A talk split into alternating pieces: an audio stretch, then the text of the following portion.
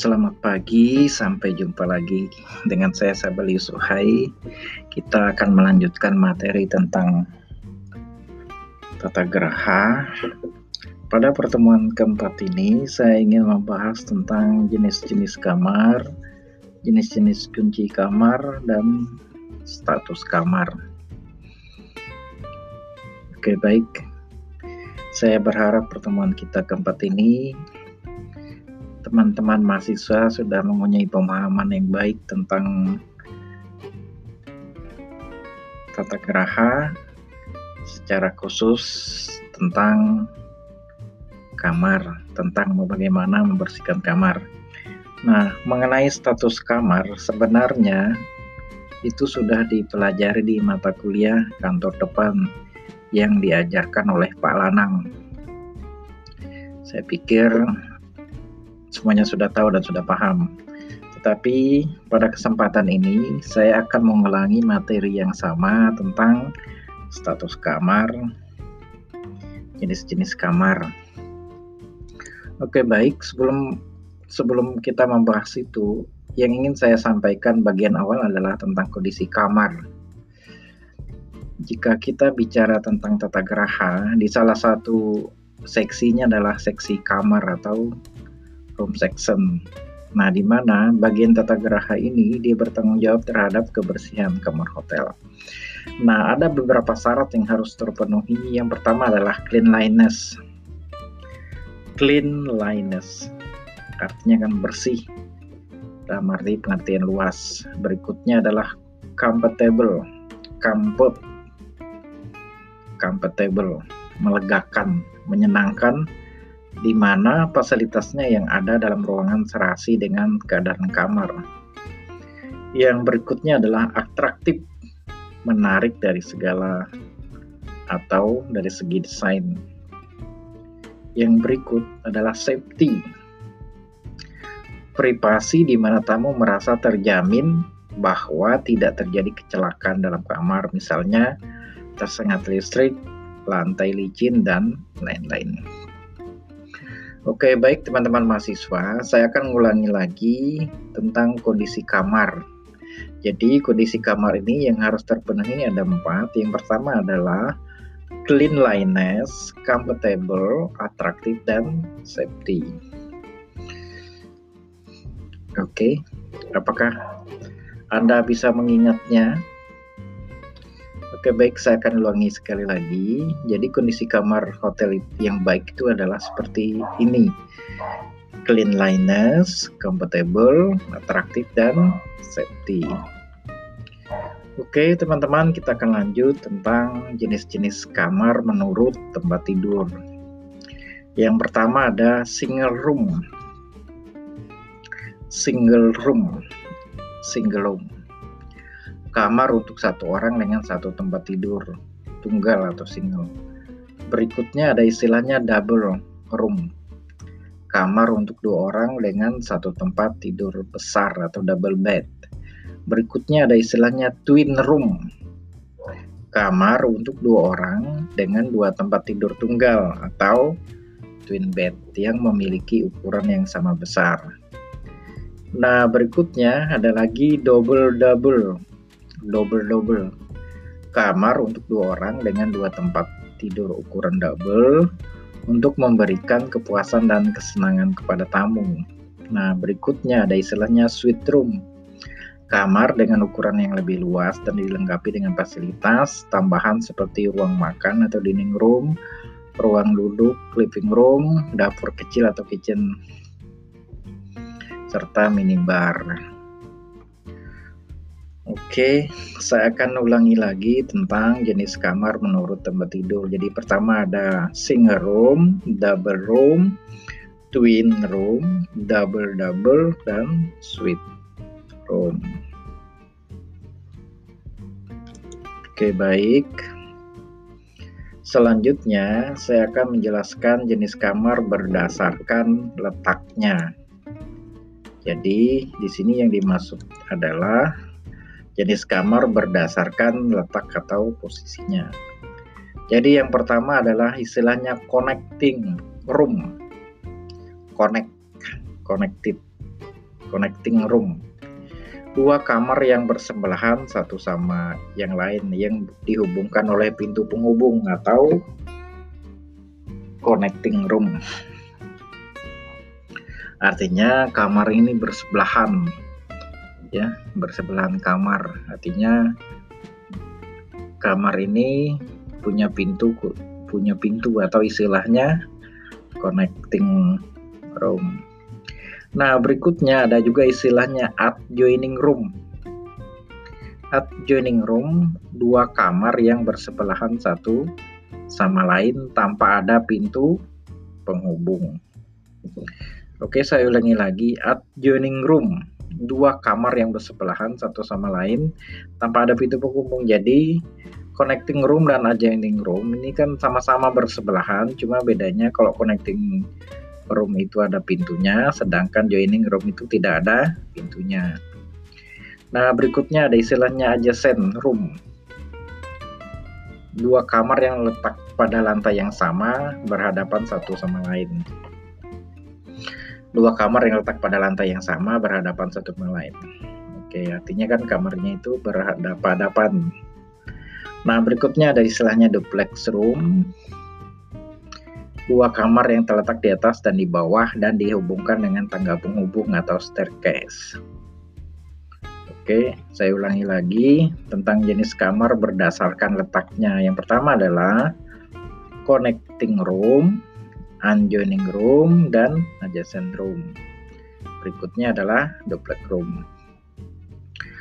Nah, yang berikutnya ingin saya bahas adalah tentang jenis kamar hotel berdasarkan jumlah tempat tidur tadi sebenarnya sebelumnya sudah dijelaskan tapi ini ulangi sekali lagi yang pertama adalah single room single room atau single studio room adalah jenis kamar hotel yang umum dimiliki setiap hotel single room biasanya hanya terdiri dari satu ruangan yang berisi satu tempat tidur sofa dan kamar mandi Jenis kamar hotel single room cocok satu orang saja karena memang fasilitas dan kapasitas tidak besar.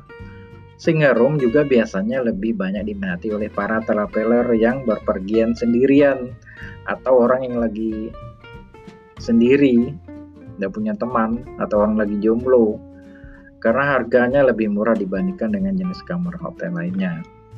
Nah, berikutnya ada twin room. Twin room Jenis kamar hotel twin room memiliki dua buah tempat tidur yang biasanya terpisah dan masing-masing berukuran single. Namun, dua tempat tidur ini dapat disatukan dan diletakkan berdampingan sesuai dengan keinginan pemesan kamar hotel. Twin room biasanya digunakan untuk pasangan suami istri atau saudara hingga teman yang menginap bersama. Nah, berikutnya ada juga istilahnya double room. Kamar hotel jenis double room memiliki tempat tidur berukuran besar yang muat untuk dua orang. Double room lebih cocok digunakan untuk yang pasangan suami istri atau yang sudah punya pasangan sedang berbulan madu ya bagi yang sedang berbulan madu atau pasangan suami istri yang belum memiliki anak. Nah, berikutnya lagi adalah triple room atau family room. Jenis kamar hotel berdasarkan tempat tidur yang terakhir yang terakhir adalah triple room atau family room. Seperti namanya, kamar hotel ini cocok untuk keluarga dengan satu tempat tidur berukuran besar untuk dua orang atau satu tempat tidur berukuran kecil atau single. Triple room juga bisa berisi tiga tempat tidur berukuran single untuk triple room ruangan biasanya agak lebih luas. Oke, saya ulangi lagi ada istilahnya single room, twin room, double room, triple room, dan atau family room. Oke, saya akan lanjutkan lagi jenis kamar hotel dari fasilitas yang diberikan. Yang pertama adalah standar room. Standar room atau kamar standar adalah kamar yang umum disediakan oleh setiap hotel. Standar room juga merupakan jenis kamar hotel yang murah karena fasilitas yang diberikan terbilang standar seperti televisi, meja, kamar mandi, hingga lemari es.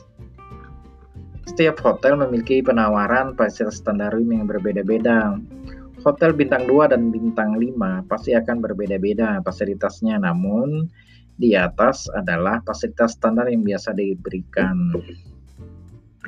Yang berikutnya ada istilahnya superior room. Setiap hotel memang memiliki standarisasi fasilitas yang berbeda-beda, tergantung dari bintang berapa hotel tersebut hingga harga yang ditawarkan, Superior Room merupakan jenis kamar hotel yang lebih baik dari sisi fasilitas hingga ukuran yang diberikan dibandingkan standar room. Perbedaan superior room dengan standar room mungkin tidak terlalu terlihat. Yang berikutnya adalah deluxe room.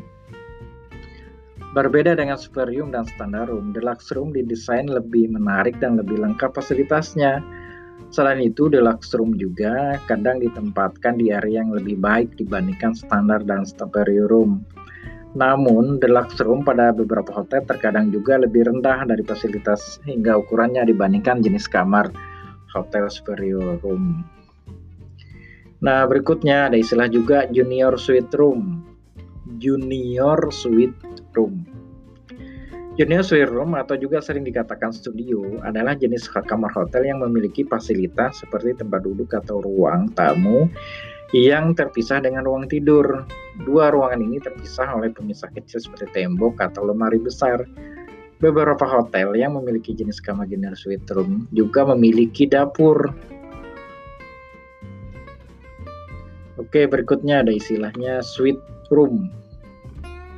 Jenis kamar hotel ini bisa dikatakan mirip dengan sebuah apartemen kecil yang berada di dalam hotel dengan fasilitas seperti kamar tidur, dapur, ruang tamu, dan kamar mandi yang terpisah. Jenis kamar hotel ini biasanya digunakan oleh orang-orang yang sedang berbisnis hingga keluarga yang ingin menginap cukup lama. Nah, berikutnya ada juga istilahnya presidensial suite atau presidental suite Presidental biasa dikatakan sebagai jenis kamar hotel suite room yang lebih luas lagi. Jenis kamar hotel ini adalah jenis kamar yang terbaik dan termahal dari sebuah hotel. Tidak semua hotel memiliki presidental suite. Fasilitas yang diberikan kamar ini pun merupakan fasilitas yang terbaik yang ditawarkan oleh hotel. Hotel juga biasanya akan memberikan pemandangan yang paling bagus untuk jenis kamar hotel ini. Kamar seperti ini biasanya digunakan oleh orang-orang penting seperti pejabat, miliarder, hingga seorang presiden. Oke, baik teman-teman, itu adalah tadi beberapa istilah yang digunakan di hotel yang berhubungan dengan jenis kamar. Mulai yang paling standar, standar room sampai yang presidental. Nah, berikutnya saya juga akan menjelaskan kunci-kunci kamar hotel. Kunci kamar hotel sangat penting bagi baik bagi petugas tata geraha maupun bagi tamu. Keamanan tamu dan barang-barang milik tamu di kamar hotel sangat tergantung pada pengamanan kunci tersebut. Tamu yang pergi keluar hotel harus menitipkan kunci pada reception. Jenis-jenis kunci ini di tata geraha adalah sebagai berikut. Oke, baik. Sebelum saya menjelaskan tentang jenis-jenis kunci ini, apabila teman-teman mahasiswa yang bertugas di kamar secara khusus untuk memegang kunci, ini mesti hati-hati karena kejujuran itu sangat penting. Jangan sampai mentang-mentang punya kunci, punya semua kunci, Anda dengan seenaknya masuk kamar orang karena kalau apabila terjadi kehilangan di kamar, maka orang yang pertama dicari adalah para petugas kamar atau yang biasanya disebut dengan room boy atau roommate. Pesan saya buat kalian secara khusus untuk semuanya mahasiswa, apakah Anda bekerja di hotel ataupun tidak, yang paling pertama adalah masalah kejujuran. Jujur itu sangat penting jika Anda tidak jujur, maka untuk mencari kepercayaan itu sangat susah, ya. Oke. Jujur adalah segala-galanya. Oke, saya akan lanjut lagi tentang istilah-istilah kunci yang ada di kamar hotel. Yang pertama itu adalah passkey. Paske atau paski ya, paske adalah kunci kamar yang dibawa oleh roomboy atau roommate selama bertugas. Roomboy dan roommate mendapat satu seksi yang terdiri dari beberapa kamar. Jadi jumlah kunci sama dengan jumlah kamar dalam satu seksi. Misalnya Bila satu seksi terdiri dari 20 kamar, maka roomboy dan roommate membawa satu bandel kunci yang terdiri dari 20 kunci kamar. Berikutnya ada istilahnya master key. Master key adalah sebuah kunci yang dibawa oleh floor captain yang dapat digunakan untuk membuka semua kamar yang ada dalam satu floor atau blok. Bila kamar double lock maka harus menggunakan master key double lock. Yang berikutnya adalah grand master key. Grand Master Key adalah sebuah kunci yang dibawa oleh eksekutif housekeeper atau general manager. Kunci tersebut dapat digunakan untuk membuka semua kunci kamar hotel. Yang berikutnya ada juga istilahnya emergency key atau double lock key. Emergency key Emergency key adalah salah satu kunci Grand Master khusus untuk membuka kamar yang di double lock oleh tamunya dari dalam. Kegunaan dari kunci itu adalah dapat digunakan untuk membuka double lock pada pintu kamar agar pintu kamar tidak dapat dibuka dengan pass key, guest key atau master key. Nah, berikutnya adalah guest key. Guest key itu maksudnya kunci untuk tamu. Adalah kunci kamar hotel yang dibawa oleh tamu sesuai dengan kamar yang disewa. Artinya guest key ini adalah dibuat berdasarkan kamar yang digunakan atau disewakan oleh tamu. Jadi kalau misalnya dia menginap di kamar 001 berarti ya G-nya 001. Oke, baik teman-teman mahasiswa, demikianlah materi kita untuk pertemuan keempat. Saya berharap apa yang saya sampaikan tentang jenis-jenis kamar, jenis-jenis kunci serta status kamar bisa dipahami semuanya. Saya mengucapkan terima kasih atas waktu dan kesempatan untuk mau mendengarkan suara saya. Semoga apa yang saya sampaikan itu dapat berguna dan bermanfaat untuk semuanya. Oke, baik. Selamat pagi untuk semuanya. Terima kasih.